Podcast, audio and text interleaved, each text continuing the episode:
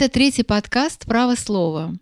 Сегодня мы, я, Зоя Светова, и моя собеседница, адвокат Анна Ставицкая, мы снова будем говорить о том, что волнует всех – о судах, адвокатах, прокурорах, о том, как изменить нашу судебную систему. Но сегодня спрашивать э, буду не только я, но и Аня Ставицкая тоже спросит меня о том, что ее интересует. А вот первый вопрос все равно мой.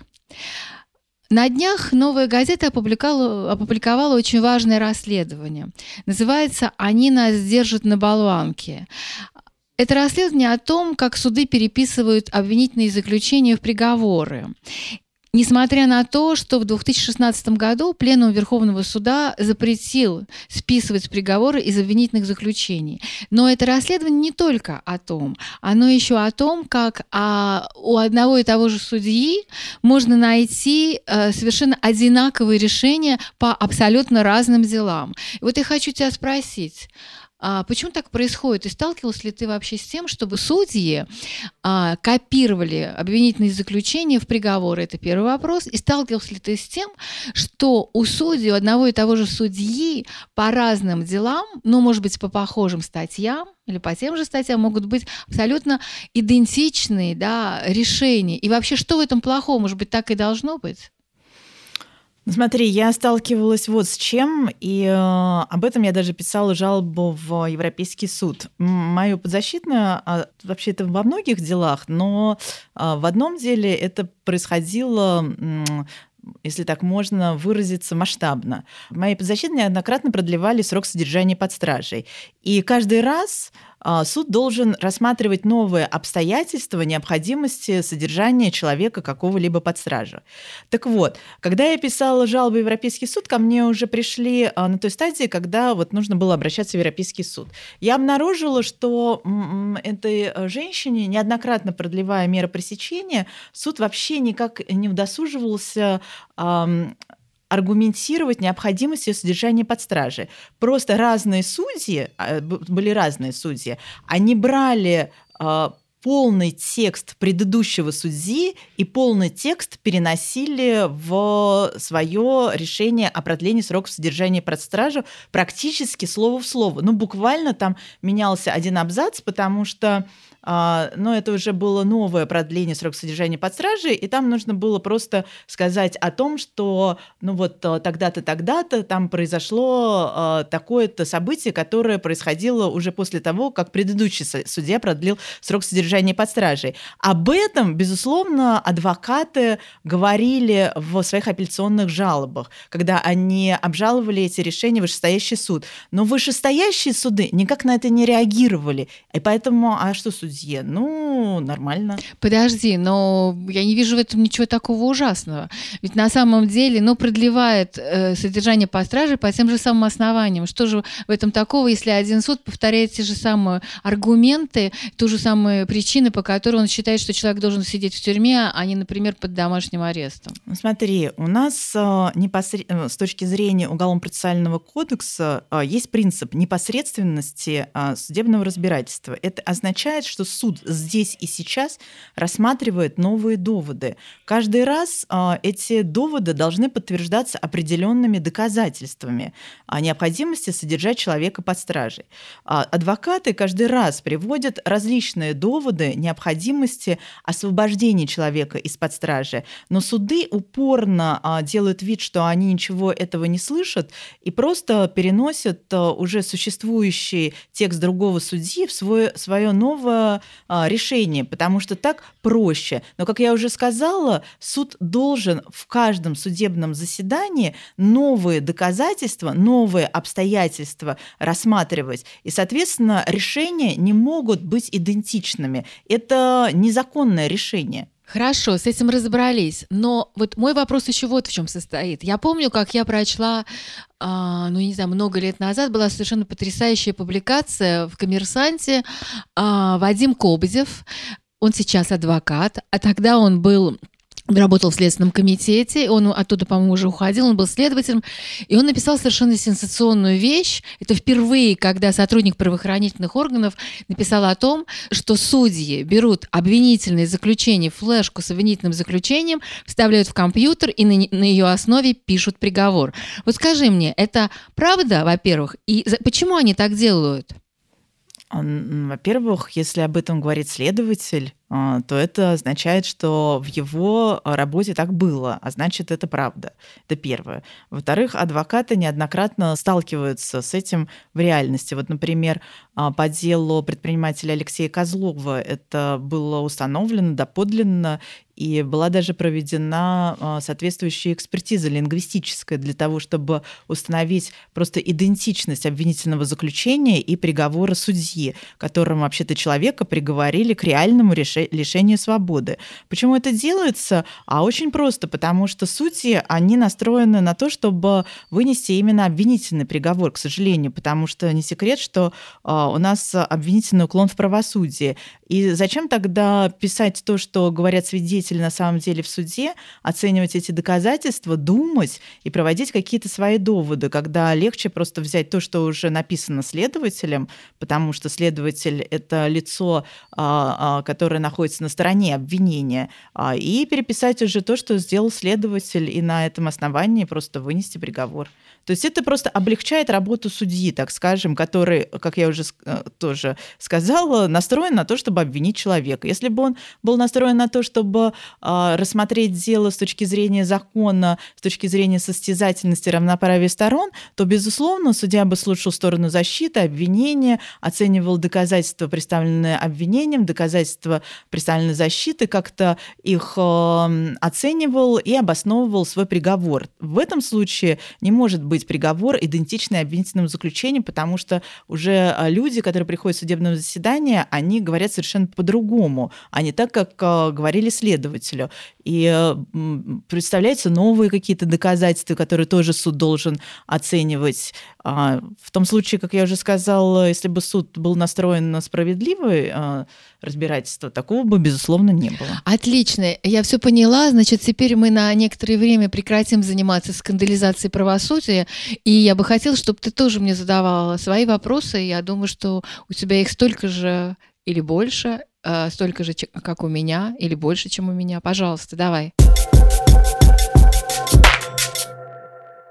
А, наконец-то сбылась моя мечта, я тоже э, на, на миг стану ведущей, а не просто адвокатом. А у меня, конечно, безусловно, много очень вопросов журналистам, но а, так как сейчас журналистское сообщество олицетворяешь здесь ты, то я буду задавать какие-то вопросы тебе. Мой первый вопрос такой – а, за день до твоего рождения, а именно 16 марта, а, в Риме а, на литературном фестивале «Свобода» была презентация твоей книги на итальянском языке «Признать невиновного виновным».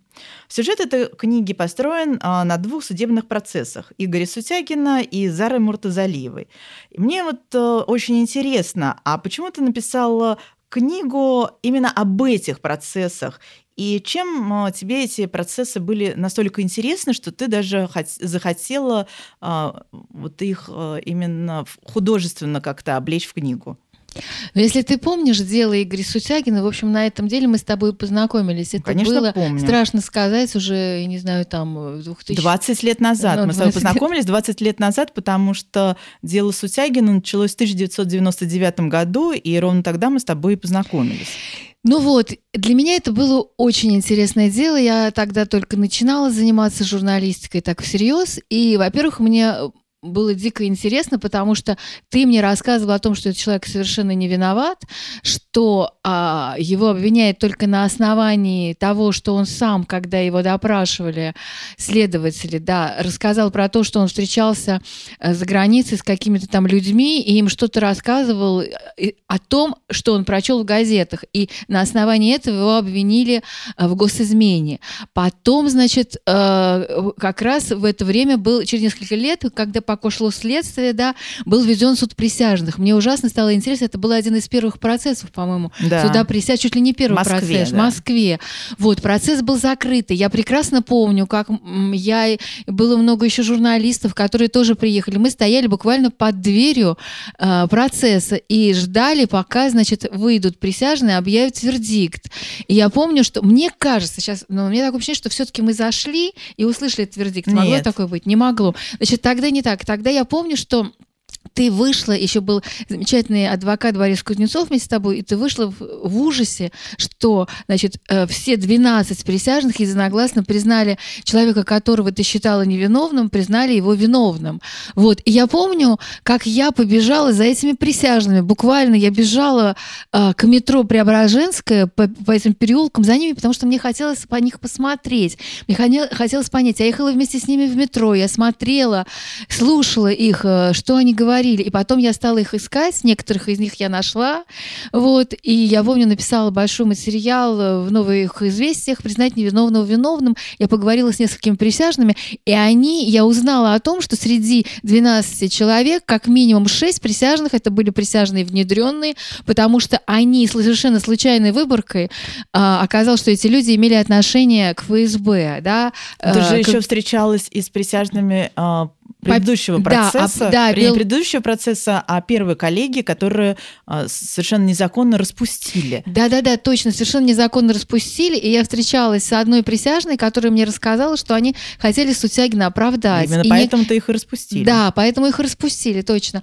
Ну вот, а во второй, прися... во второй коллегии было несколько человек, одна женщина работала, э, э значит, переводчицей в интуристе, это в то... для всех известно, что это было связано всегда, это работа с ФСБ, а один человек, который был старостой, и а, я тоже с ним встречалась, старшиной. да, старшиной, это был человек, еще забыла его фамилию, он в свое время работал э, в посольстве Польши, а, под прикрытием, да? Нет, он не был старшиной. Старшиной была просто какая-то женщина, да?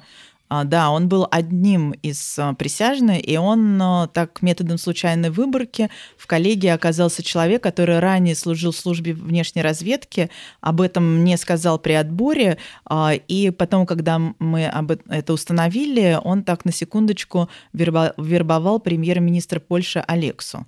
Да, так вот я с ним, я с ним встречалась, я к нему ездила, он после того, как его из Польши выгнали, он стал каким-то предпринимателем. По-моему, он какой-то очиститель для воды, что ли, в общем, что-то такое продавал. Ну, короче, мы с ним встречались, и... а другой человек, а, мне рассказывал о том, что его, ему говорили, что если он не проголосует за то, что Сутягин виноват, то его, значит, выгонят с работы. Он тоже какой-то был ученый. В общем, для меня это было безумно интересно, что происходит с судом присяжных, как э, в коллегии внедряют людей для того, чтобы вынести нужные приговоры. Вот. А потом дело Зары Муртазалиева, это тоже для меня было безумно интересное дело, потому что э, я узнала о том, как совершенно невиновную девушку-чеченку признали э, террористкой. Ее признали в том, что она якобы собиралась взорвать э, значит, торговый центр «Охотный ряд», и ничего этого не было. Вот. И я тогда написала статью, я помню, она называлась «Как девочку, как девочку из девочки-студентки сделать террористку». Вот. И мы куча журналистов ходила на, на ее процесс, а самое интересное, что судьей в процессе Зары Муртазалиевой была та же судья Марина Комарова, которая сейчас уже экс-судья Мосгорсуда, она же судила суде. Игоря Сутягина. Да. Вот, и у нее есть диссертация о, значит, о, про, о процессах, судебных процессах, связанных с терроризмом. Я это все изучала, и вот потом я об этом написала книгу, потому что это было два дела, которые меня поразили. А к Заре Муртазалиевой я потом все, все годы, что она сидела мордовской колонии, просто ездила э, на свидание, как ее подруга, и мы с ней общались, меня чудом туда пускали, потому что я думаю, что им просто было ужасно интересно узнать, о чем мы с ней будем говорить на этих свиданиях. И Зара для меня стала просто моей э, дочерью практически, мы сейчас с ней общаемся. Ну, в итоге получилась потрясающая книга, с чем я тебе, собственно, и поздравляю. И вот развивая эту тему, а, хотела еще спросить вот о чем. А как вообще журналист э, выбирает темы для своих статей? И о чем, вот, к примеру, тебе интересно писать? А, мне последние годы, да, последние годы мне интересно писать именно о судебных делах. А, а почему именно о судебных? Ну, я не могу, я не могу объяснить, это идет еще из моего, наверное, это идет из моего детства, из моей юности, потому что я столкнулась с, с этой проблемой, э, когда моих родителей арестовали, и потом я э, стала об этом писать э, всю, ну, вся моя журналистская деятельность вообще связана именно, я пишу о судах, о тюрьмах. Почему мне это интересно? Я тебе объясню, потому что вначале, когда я писала свои статьи, я наивно думала, что напишешь статью, да, и это может человеку помочь. И действительно, первые годы у меня было несколько случаев, когда удавалось людей буквально спасти. Например, была потрясающая история. Я работала в «Новых известиях», и мне позвонил человек из СИЗО и сказал, что я вас очень прошу, помогите мне, меня обвиняют в убийстве двух человек, я совершенно не виноват. Вот, и я нашла ему адвоката, я не знала этого человека, я стала звонить там его друзьям, узнавать, кто он, что он, и я нашла ему адвоката, и этот адвокат, он помог ему, этого человека оправдали в суде присяжных тоже. Вот, оказалось, что он был совершенно невиновен. Были другие случаи, Например, когда после... дело Гулевич. Да, были другие случаи, когда... Недавно после... было. Да, совсем. дело Наталья Гулевич, когда после моей публикации, после того, как я привлекла тебя в деле в качестве адвоката, а Гулевич, обвиняемого в мошенничестве, ей грозило, по-моему, до 6 лет лишения свободы, да? Ну, до 10. До 10. А, и, кроме того, она была тяжело больна, и ей дали условный срок, что, в принципе, я считаю оправданием по-русски. То есть, то есть для меня всегда было очень важно писать такие статьи, чтобы в результате их людей могли освободить или уменьшить ему срок. И надо сказать, что а, раньше это удавалось, потому что такое впечатление, что все-таки иногда а, иногда суды прислушиваются к, э, к журналистским публикациям, и особенно, когда очень много журналистов пишут о каком-то конкретном деле. Но когда я была членом ОНК и ходила по московским СИЗО, а сотрудники знали, что я еще и журналист, и иногда нам удавалось с ними достичь результата, когда я им говорила о том, что освободите этого человека тяжело больного, они говорили, да-да, мы это сделаем, только, пожалуйста, не пишите в New Times, потому что они очень боялись публикации. То есть таким образом вот как бы вот этот, да, два в одном флаконе, журналист и правозащитник, иногда это срабатывает. Ну, я считаю, что это очень важно, и дальше продолжай, потому что это реально приводит к тому, что а, спасает людей. И в развитии этой темы я а, также хочу вот о чем узнать. Мне это как-то всегда очень мучило. А почему, с твоей точки зрения, журналисты разных изданий, что называется, подхватывают одну тему или ситуацию, и она просто по сто раз муссируется в СМИ. А другая, э, не менее важная тема остается без массового внимания. Ну вот поясню на примере. А, вот о деле Серебренникова пишут все. Просто каждая газета, каждое а, радио, а, все говорят о деле Серебренникова, о том, что это возмутительное дело, что правда. А, а вот, например, о деле ученого 75-летнего Виктора Кудрявцева, который фактически умирает в тюрьме, пишут единицы, хотя это, безусловно, не менее ужасная история. А почему так? Почему вот делом Серебренников все возмущены, а старик ученый, кажется, СМИ волнует меньше.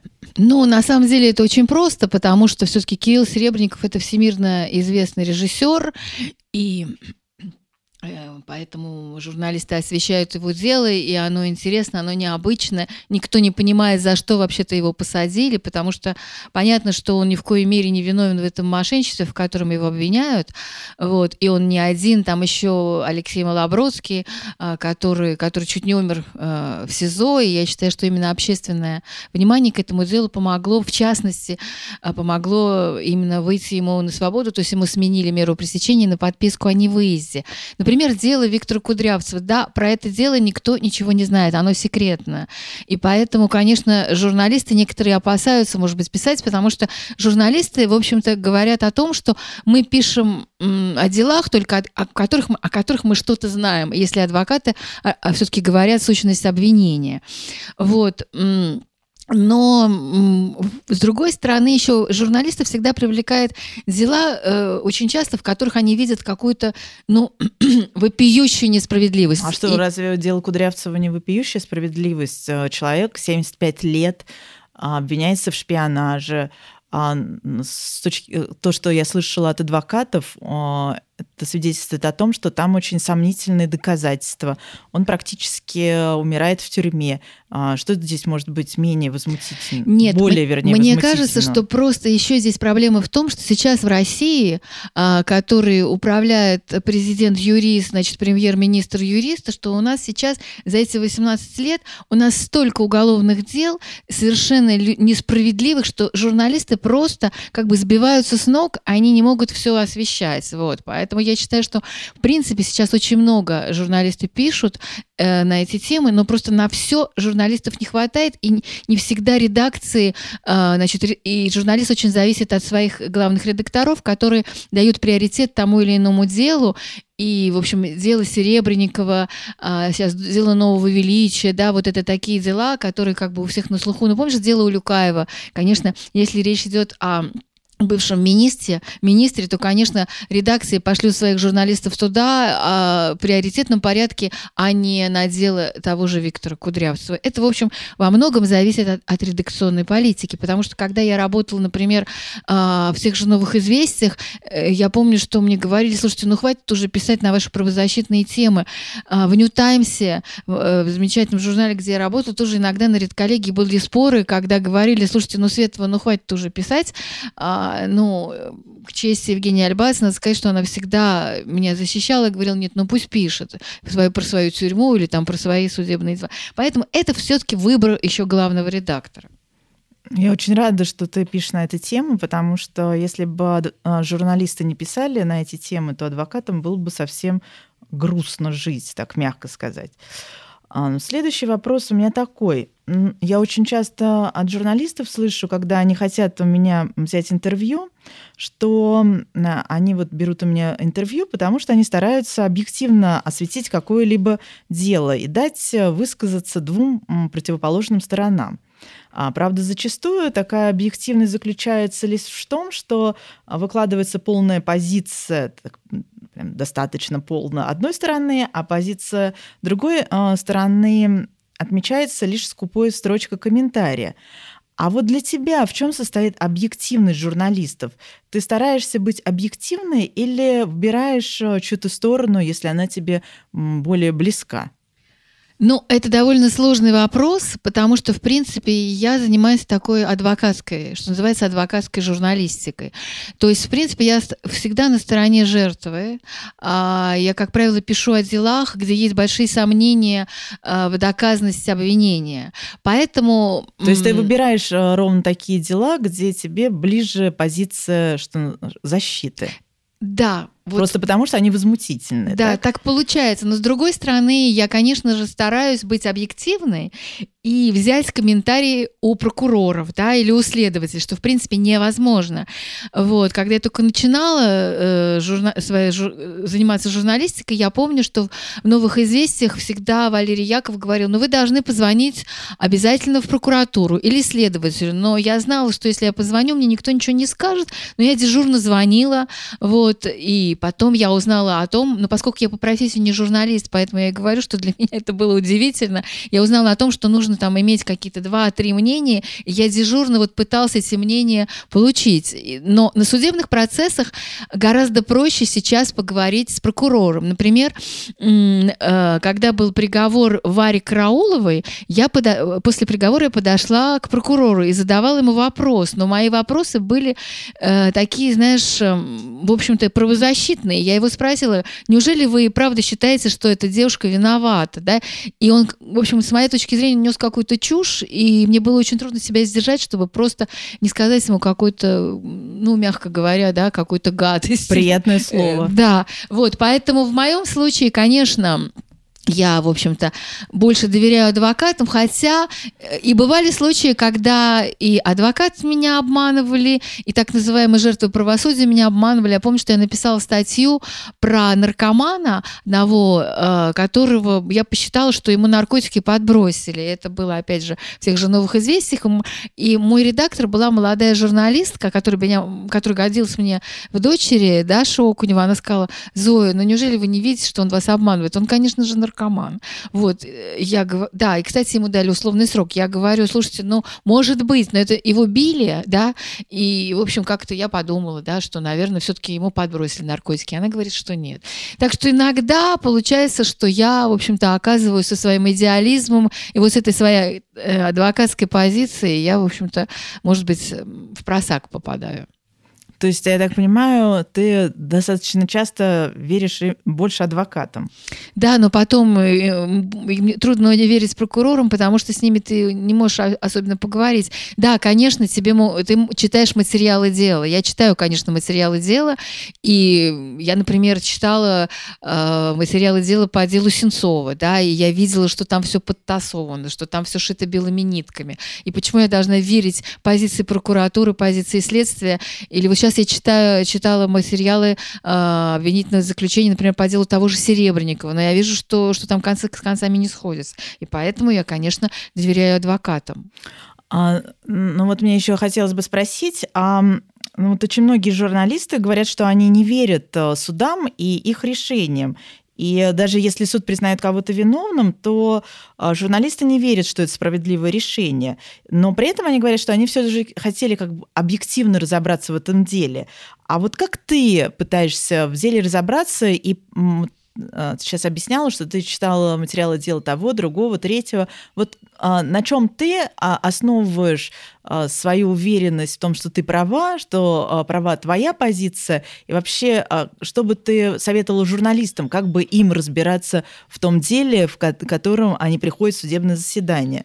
Нет, ну, конечно, журналист, если он хочет быть объективным, он просто дает разные точки зрения, вот, но всегда я пытаюсь интонацией, да, передать свое отношение, и когда читатель читает мою статью, он чувствует мое, мое отношение к этому делу, он понимает, э, как, кого я считаю виновным, невиновным, понимаешь, но, в принципе, конечно, нужно давать э, разные точки зрения, и пусть читатель сам разбирается, и обязательно нужно нужно давать э, объективные материалы, да, то есть выдержки из каких-то э, судебных материалов или из материалов следствия, насколько это возможно. Вот, и, конечно, журналист должен знакомиться с этими материалами, и поэтому очень обидно, когда сейчас адвокаты говорят, нет, мы вам не дадим материалы дела, потому что адвокаты дают подписку, а некоторые не дают подписку. И сейчас адвокаты стали бояться даже присылать обвинительные заключения по имейлу, хотя э, когда уже дело закрыто, да, ну, в смысле, уже 217 статья пройдена, то есть уже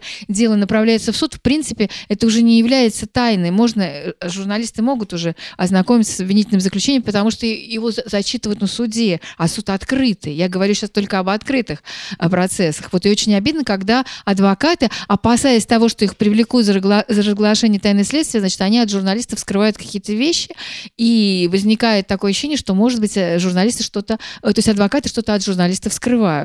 Ну, я не могу э, здесь э, сказать, почему адвокаты э, в том, или ином случае поступают таким образом, но просто сейчас настолько такое страшное время, что каждый человек практически висит под домокловым мечом привлечения к какой-либо ответственности, и просто очень многие адвокаты, понимая, что происходит в нашей судебной правоохранительной системе, просто наперед, видимо, как-то себя пытаются от этого обезопасить. Но вообще вот с моей точки зрения, для того, чтобы журналисту разобраться в деле а, и вообще прийти к тому или иному выводу, а, если ему это действительно какое-либо дело интересно, то ему лучше всего просто приходить в судебное заседание и слушать то, что там происходит и, грубо говоря, выступать в роли присяжного. А, и на основании того, что представлено а, сторонами, приходить к тому или иному выводу. Это будет тогда собственный вывод журналиста по этому делу, если, как я уже сказала, журналист действительно хочет в деле разобраться. Ну, а теперь такой у меня вопрос. Сейчас просто отовсюду, в какое бы средство массовой информации я, что называется, не зашла, везде обсуждается фильм «Покидая Неверленд». И э, я, конечно же, хочу с тобой на эту тему поговорить.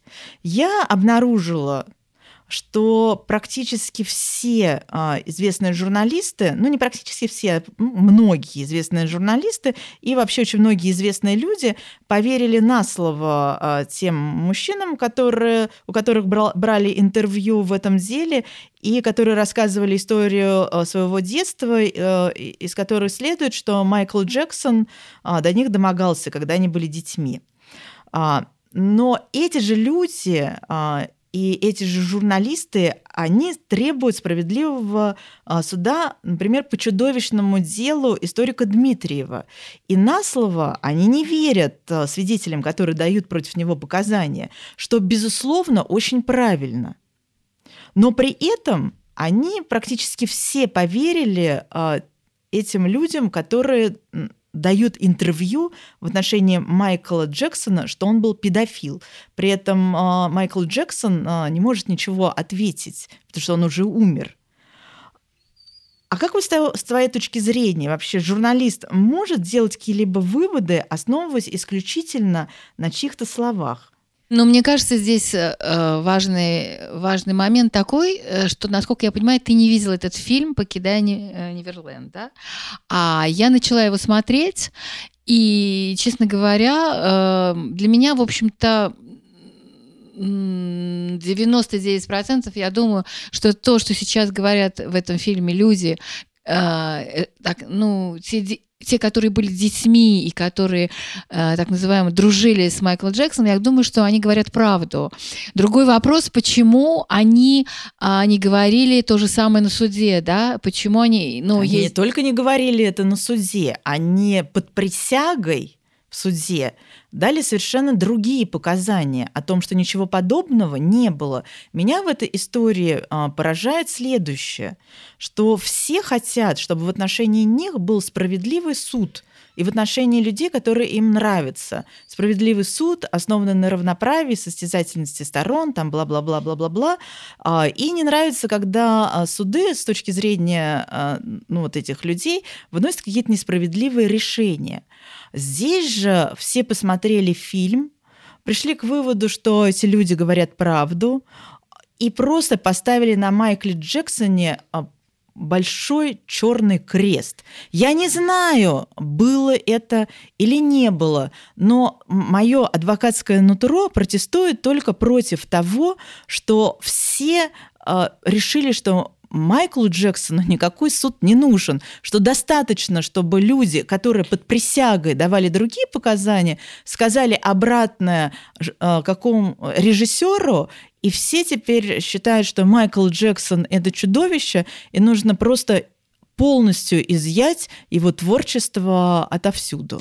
Но мне кажется, что, насколько я, что тут очень сложная история, потому что а, есть э, такие доказательства, да, э, то есть о том, что люди эти давали под присягой другие показания, потому что им заплатили деньги, да, потому что а там... А это вообще доказано где-то? Ну, я так понимаю, что да. ли в, э, в суде это приговором нет. Ну, суда? Или кем это было установлено? Ну, они об этом говорят, да. Они об этом говорят, да. Но я не понимаю тогда, почему они сейчас говорят другое. То есть, но, но я, слушая их, им поверила, и даже не только им я поверила, а сама ситуация, сама кошмарность этой ситуации еще и в том, меня поражает поведение родителей, потому что я слушала, я в самом начале фильма, когда некоторые родители рассказывают о том, как они сами обожали Майкла Джексона, как они были счастливы, что их дети с, ними, с ним познакомились, и что они ходили к нему в гости. То есть они сами находились, э, то есть были практически зомбированы его личностью, да.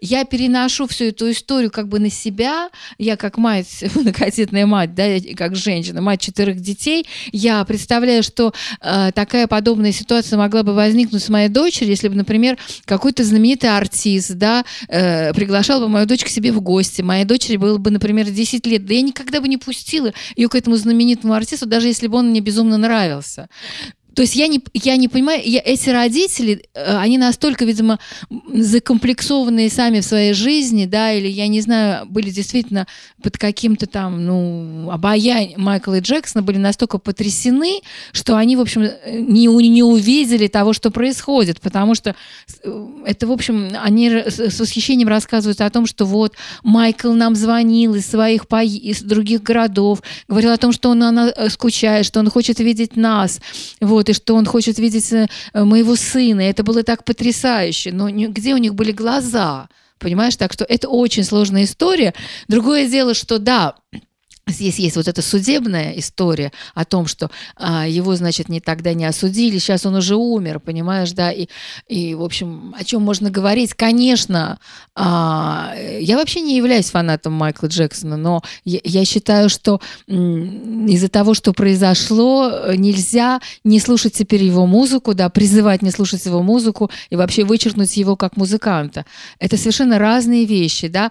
А, да, к сожалению, гений и злодейство – это вещи, которые совмещаются.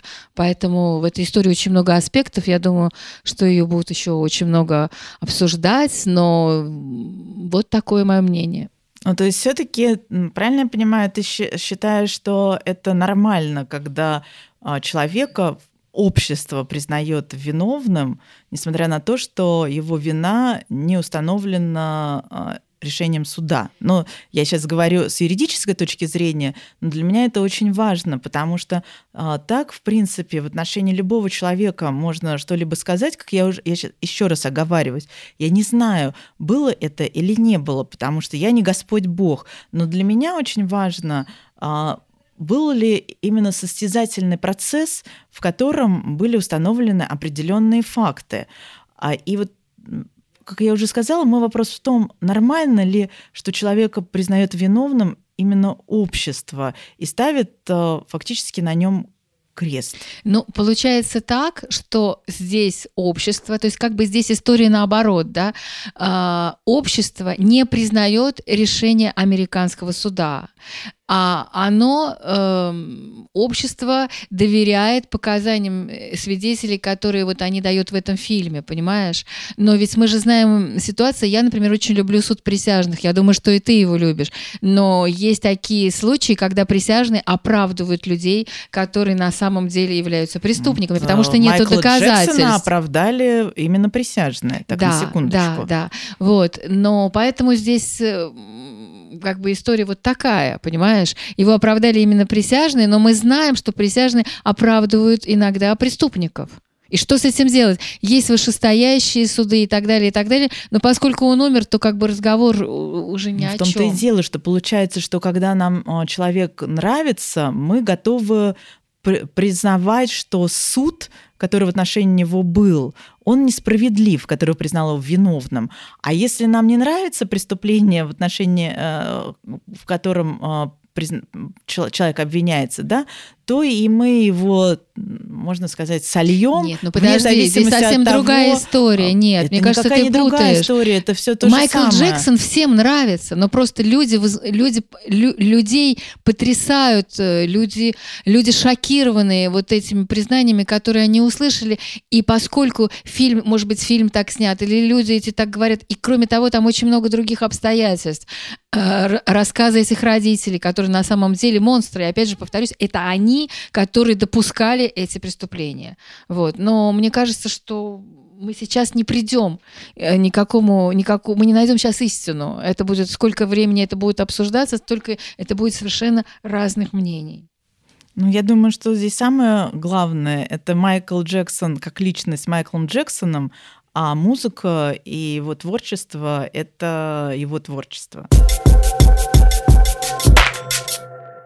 Ну и вот такой еще тоже важный, мне кажется, вопрос. От многих журналистов я слышала, что они хотели стать адвокатами. Прям вот эта профессия как мед, медом намазана. Это ты мне говорила, а твой сын Тимофей собирался заканчивать юридический вуз, становиться адвокатом, а я ему очень долго и нудно говорила, что а, не надо этого делать. А потрясающий журналист Маша Эйсман, она все-таки воплотила в жизнь а, это желание, свою мечту и получила адвокатский статус. А можешь мне объяснить причину? А, зачем? Зачем вы, журналисты, хотите стать адвокатами? Ведь на своем месте, а, на мой взгляд, вы иногда делаете гораздо больше, чем а, мы, адвокаты, на своем. Ну, конечно, я не могу говорить за всех журналистов, но я думаю, что здесь есть две причины. Во-первых, многие журналисты сейчас разочаровались в своей профессии. Это не секрет, что... Как и адвокаты в своей. Да, но очень многие журналисты уходят из журналистики, они идут в пиар, а, очень многие действительно идут, ну не очень многие, но некоторые уходят в адвокаты. Почему я, например, э, в свое время хотела стать адвокатом? Это было 10 лет назад, я помню, когда было такое ощущение, что своей журна... что журналистики больше нету, да, что как бы ты пишешь, никто тебя не слышит, э, ни власть не слышит, ни общество не слышит, что ты ничего не можешь поменять. А адвокатская профессия все-таки это как профессия врача, когда ты можешь реально спасти человеческую жизнь, ты можешь реально повлиять влиять на человеческую жизнь, что бы ты ни говорила. Ты, даже когда ты приходишь в тюрьму к человеку, которого пытали, а, которого, которому предъявили совершенно незаконное обвинение, которого бросила жена, ты а как адвокат, как врач к нему приходишь, и ты его спасаешь, может быть, ты его из петли вытаскиваешь, понимаешь, потому что ты даешь ему веру в то, что может все-таки он может победить в суде или хотя бы его судьба не будет такой ужасной. Журналист все-таки нет. Журналист так не может спасти человека, повлиять на его судьбу, как это может сделать адвокат. И я думаю, что вот это была моя мотивация, почему я хотела стать адвокатом. Я не знаю, какая мотивация у Тимофея. Я думаю, что просто это еще и очень интересная профессия, потому что это профессия, когда ты действительно выступаешь в суде, это в чем-то сродни и актерской профессии, да? Это правда. А, это когда ты в чем-то это сродни и профессии, извини меня, Шерлока Холмсу, когда ты по случаю ты пытаешься расследовать сыщик дело. морковка. Да, да, сыщик морковка, как меня в детстве называли. То есть вот поэтому мне очень нравится эта профессия, и я очень сожалею, что я просто не могу прожить еще одну жизнь, если бы мне была дана еще одна жизнь, я, конечно же, стала адвокатом адвокатом? Мне очень нравится моя профессия, я обожаю, но мне очень нравится, что ты именно журналист, потому что это твое призвание, так же, как и адвокатура мое. Еще один последний вопрос. Недавно наш э, горячо любимый президент Владимир Путин э, подписал, утвердил законы, так называемые о фейк-новостях, об ответственности за фейк-новости и об ответственности за оскорбление власти, ну, если их так кратко назвать. И вот в связи с этим у меня к тебе такой вопрос. А ты как-то теперь будешь свою журналистскую деятельность а, соотносить с этими законами и на них оглядываться? Потому что а, если а, читать эти законы, то получается, что ни вы журналисты, ни мы адвокаты вообще практически ничего говорить не можем. Вот как ты будешь себя в этом законодательстве вести? На самом деле это ужасно ужасные законы, потому что они прежде всего ведут к самоцензуре, потом они ведут к цензуре. Я могу сказать, вот, что не, недавно я писала статью о, о происшествии, которое случилось с театром ДОК. Э, на сценическую площадку, где они должны были играть совершенно безобидный спектакль «Кантград», э, пришел уполномоченный и сотрудники Центра Э сказали э, руководительнице этой площадки, что, значит, вот это какой-то спектакль тут непонятный, его проверяют на экстремизм, вот, и, значит, подумайте, стоит ли его играть играть.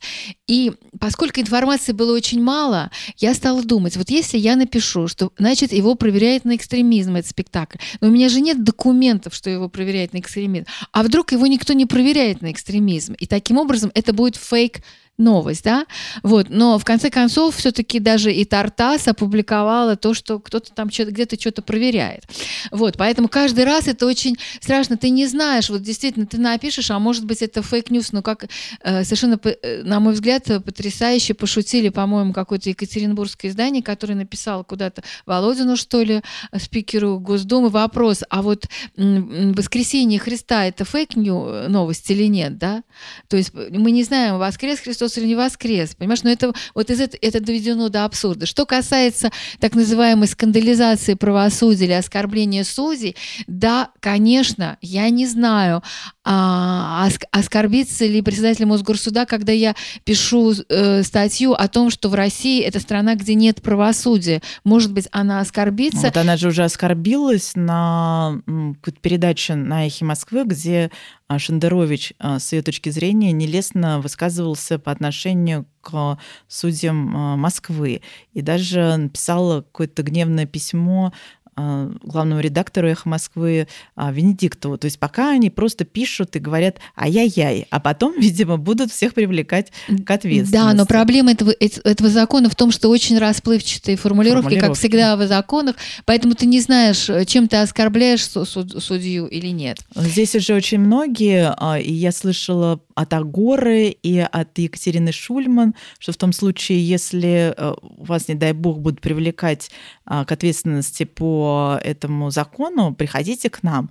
Ну, вот я тоже хочу сказать э, в этой ситуации, что приходите и к нам, Зои Световой, потому что Зоя Светова о вас напишет, и это будет читать огромное количество людей, а я как адвокат э, готова вас э, защищать. Очень надеюсь, что таких дел будет мало, а, но в том случае, если вдруг в отношении кого-то, не дай бог, будет возбуждено административное производство по такому делу, то мы готовы. Ну, я хочу сказать, что уже никто никуда приходить не сможет, потому что если тебя привлекут вот по, это, по, этим, по этому закону, то сразу же, значит, заблокируют сайт, если ты не успеешь убрать эту публикацию. Нет, это понятно, Поэтому но к административной этом... ответственности же тебя тоже могут не, привлекать. А, по-моему, там порочность этой статьи в том, что никакого суда-то не будет. Нет, а, дело в том, что есть изменения в закон о средствах массовой информации, а есть изменения в закон, а, а, вернее, в кодекс об административных правонарушениях. Mm-hmm. Это разные вещи. То есть mm-hmm. блокировка это само собой,